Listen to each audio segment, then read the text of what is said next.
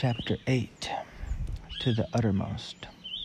Hebrews 7.25 he always lives to make intercession for them. Intercession is like prayer. One of the more neglected doctrines in the church today is the heavenly intercession of christ. When we talk about christ's intercession we are talking about what jesus is doing now. There has been a remarkable recovery of the glory of what Christ did back then in his life, death, and resurrection to save me. But what about what he is doing now? For many of us, our functional Jesus isn't really doing anything now. Everything we need to be saved, we tend to think, is already accomplished. But that is not how the New Testament presents the work of Christ. Wow, I never thought about that before that like Christ is still doing something on our behalf. We'll spend some time considering Christ's heavenly intercession, not only because it is neglected today, but also because it is part of Christ's work that is uniquely reflective of his heart. As a way of framing what intercession is and its present neglect, consider it in relation to the doctrine of justification. Much has been written and preached and taught about this glorious doctrine.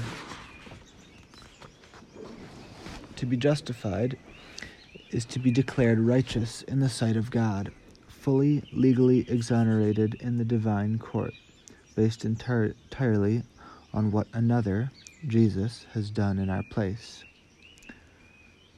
But our hearts are wired in such a way that we constantly drift from a moment by moment belief in this full exoneration.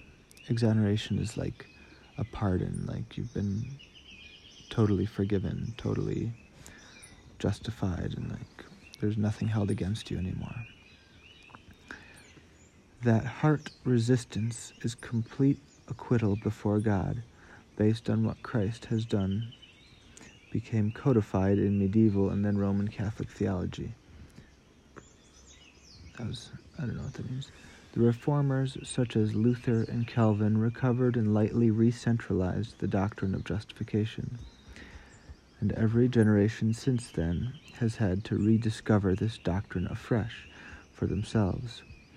It is the most counterintuitive aspect of Christianity that we are declared right with God not once we begin to get our act together but once we collapse into honest acknowledgement that we never will. As saying, we are found righteous before God, not when we are have all of our shit together, but when we repent and acknowledge that we are fallen. But justification is largely a doctrine about what Christ has done in the past, rooted centrally in his death and resurrection. In Romans 5:1 it says, "Therefore, since we have been justified in the past, he died and rose again, and as we place our faith in him, we are justified, for he died the death we deserve to die." But what is he doing now? We don't have to speculate the Bible tells us. He is interceding for us. Justification is tied to what Christ did in the past. Intercession is what he is doing in the present. Think of it this way Christ's heart is a steady reality flowing through time. It isn't as if his heart throbbed for his people when he was on earth, but has dissipated now that he is in heaven. It's not that his heart was flowing forth in a burst of mercy that took him all the way to the cross, but has now cooled down, settling back once more into kindly indifference. His heart is as drawn to his people now as ever it was in his incarnate state on earth. And the present manifestation of his heart for his people is his constant interceding on their behalf. What is intercession? In general terms, it means that a third party comes between two others and makes a case to one on behalf of the other. Think of a parent interceding to a teacher on behalf of a child or an agent interceding to a sports franchise on behalf of an athlete. What then does it mean for Christ to intercede? Who are the parties involved? God the Father on the one hand, and we believers on the other. But why would Jesus need to intercede for us? After all, haven't we been completely justified already? What is there for Christ to plead on our behalf? Hasn't he already done all that is needed to fully acquit us, like pardon us? In other words, does the doctrine of Christ's heavenly intercession mean that something was left incomplete in his atoning work on the cross? If we speak of the finished work of Christ on the cross, does the doctrine of intercession suggest that the cross was actually left unfinished? The answer is that intercession applies what the atonement accomplished. Intercession applies what the atonement accomplished. Christ's present heavenly intercession on our behalf is a reflection of the fullness and victory and completedness of his earthly work, not a reflection of anything lacking in his earthly work. The atonement accomplished our salvation. Intercession is the moment by moment application of that atoning work. In the past, Jesus did what he now talks about. In the present, Jesus talks about what he did then. This is why the New Testament weds justification and intercession such as in Romans 8:33 to 34. Who shall bring any charge against God's elect? It is God who justifies. Who is to condemn?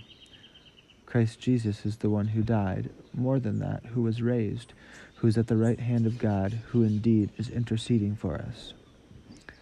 Intercession is the constant hitting refresh of our justification in the court of heaven. Pressing in more deeply, Christ's intercession reflects how profoundly personal our rescue is. If we knew about Christ's death and resurrection, but not his intercession, we would be tempted to view our salvation in overly formulaic terms. It would feel more mechanical than is true to who Christ actually is. His interceding for us reflects his heart, the same heart that carried him through life and down into death on behalf of his people is the heart that now manifests itself in constant pleading with and reminding and prevailing upon his Father to always welcome us. This does not mean that the Father is reluctant to embrace us, or that the Son has a more loving disposition toward us than the Father. The atoning work of the Son was something the Father and the Son delightedly agreed to together in eternity past. The Son's intercession does not reflect the coldness of the Father, but the sheer warmth of the Son. Christ does not intercede because the Father's heart is cold toward us, but because the heart's Son is so full toward us. But the Father's own deepest delight is to say yes to the Son's pleading on our behalf. Think of an older brother cheering on his younger brother in a track meet. Even if, in that final stretch, the younger brother is well out ahead and will certainly win the race, does the older brother sit back, quiet, complacently satisfied? Not at all. He's yelling at the top of his lungs exclamations of encouragement, affirmation, celebration, victory. He cannot be quieted. So with our own older brother. Hmm. John Bunyan wrote a whole book on Christ's heavenly intercession called Christ a Complete Savior.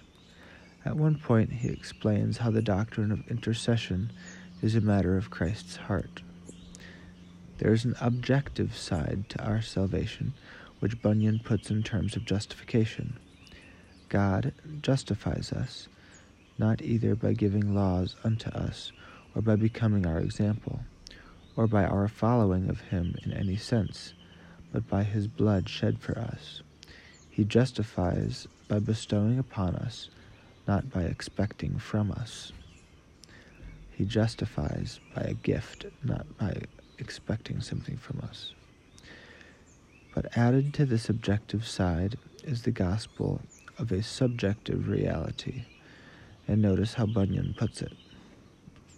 Quote, As you must know him, and how men are justified by him, so you must know the readiness that is in him to receive and to do for those what they need that come unto God by him. Suppose his merits were completely efficacious. This is like Old English. Yet if it could be proved that there is a loathness in him that these merits should be bestowed upon the coming ones, there would be there would but few adventure to wait upon him. But now as he is full, he is free. Nothing pleases him better than to give what he has away, than to bestow it upon the poor and needy. I don't understand that. Even if we believe fully in the doctrine of justification and knew all our sins were totally forgiven, we would not come to Christ gladly if he were like a cold hearted Savior.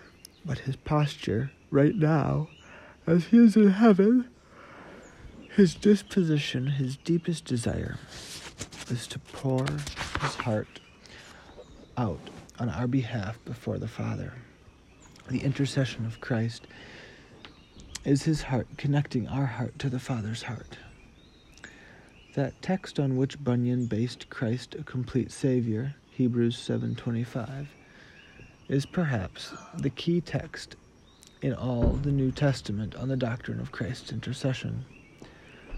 After reflecting on Christ's abiding permanent priesthood, the writer concludes Consequently, he is able to save to the uttermost those who draw near to God through him, since he always lives to make intercession for them. The phrase, to the uttermost, is one Greek word, panteles. It's a word denoting comprehensiveness, completeness, exhaustive wholeness. The only other place it is used in the New Testament is Luke 13, where it describes a woman who cannot stand up straight all the way, but has been disabled for 18 years. What is the point of saying Christ saves to the uttermost? We who know our hearts understand. We are to the uttermost sinners. We need a to the uttermost Savior. Christ doesn't merely help us, He saves us. This may seem obvious to those of us who have been walking with the Lord for some time. Of course, Jesus saves us. But consider how your heart works. Do you not find within yourself an unceasing, low grade impulse to strengthen His saving work through your own works? We tend to operate as if Hebrews 7:25 says that Jesus is able to save, for the most part, those who draw near to God through him. But the salvation Christ brings is panteles. It is comprehensive. In the flow of thought in Hebrews 7, there appears to be a special focus on the time aspect of this salvation. Because Jesus holds his priesthood permanently and continues forever in it, unlike previous priests who all died, Christ is able to save to the uttermost. Our presence in God's good favor and family will never sputter and die like an engine running out of gas. We all tend to have some small pocket of our life where we have difficulty believing the forgiveness of God reaches. We all tend to have some small pocket of our life where we have difficulty believing the forgiveness of God reaches. We say we are totally forgiven, and we sincerely believe our sins are forgiven. Pretty much. But there's that one deep, dark part of our lives, even our present lives, that seems so intractable, so ugly, so beyond recovery. But to the uttermost in Hebrews 7:25 means God's forgiving, redeeming, restoring touch reaches down into the darkest crevices of our souls, those places where we are most ashamed, most defeated. More than this, Those crevices of sin are themselves the places where Christ loves us the most. His heart willingly goes there. His heart is most strongly drawn there. He knows us to the uttermost, and he saves us to the uttermost, because his heart is drawn out to us, the uttermost.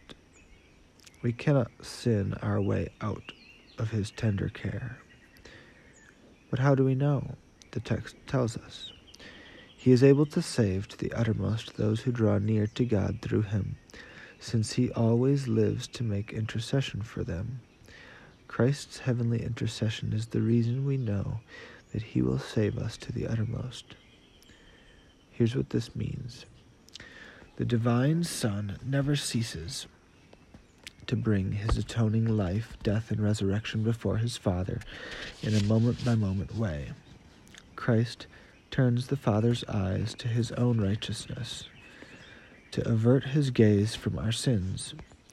So he reconciles the Father's heart to us, that by his intercession he prepares a way and access for us to the Father's throne. Do we realize what this means? Note the blessed realism of the Bible. This is the explicit acknowledgement that we Christians are ongoing sinners. Christ continues to intercede on our behalf in heaven because we continue to fail here on earth. He does not forgive us through his work on the cross and then hope we make it the rest of the way. Picture a glider pulled up into the sky by an airplane, soon to be released to float down to earth. We are that glider. Christ is the plane. But he never disengages. He never lets go, wishing us well, hoping we can glide the rest of the way into heaven. He carries us all the way. One way to think of Christ's intercession, then, is simply this Jesus is praying for you right now. It is a consoling thought that Christ is praying for us, even when we are negligent in our prayer life. Our prayer life stinks most of the time. But what if you heard Jesus praying aloud for you in the next room? Few things would calm us more deeply. Just imagine that. Hearing Jesus praying for you. The doctrine of the present heavenly intercession of Christ is neglected today. That is too bad because it is a consoling truth and flows right out of the heart of Christ. Whereas the doctrine of the atonement reassures us with what Christ has done in the past the doctrine of his intercession reassures us with what he is doing in the present. If you are in Christ, you have an intercessor, an intercessor, a present day mediator, one who is happily celebrating with his Father the abundant reason for both to embrace into their deepest heart. Richard Sibbes wrote, what a comfort it is now in our daily approach to God to minister boldness to us in all our suits. That we go to God in the name of one that He loves, in whom His soul delights. That we have a friend in court, a friend in heaven for us, that is at the right hand of God, and interposes Himself there for us in all our suits that make us acceptable that perfumes our prayers and makes them acceptable. Be sure, therefore, in all our suits to God to take along our elder brother. God looks upon us, lovely in him, and delights in us, as we are members of him. Our sinning goes to the uttermost, but his saving goes to the uttermost as well. And his saving always outpaces and overwhelms our sinning because he always lives to intercede for us.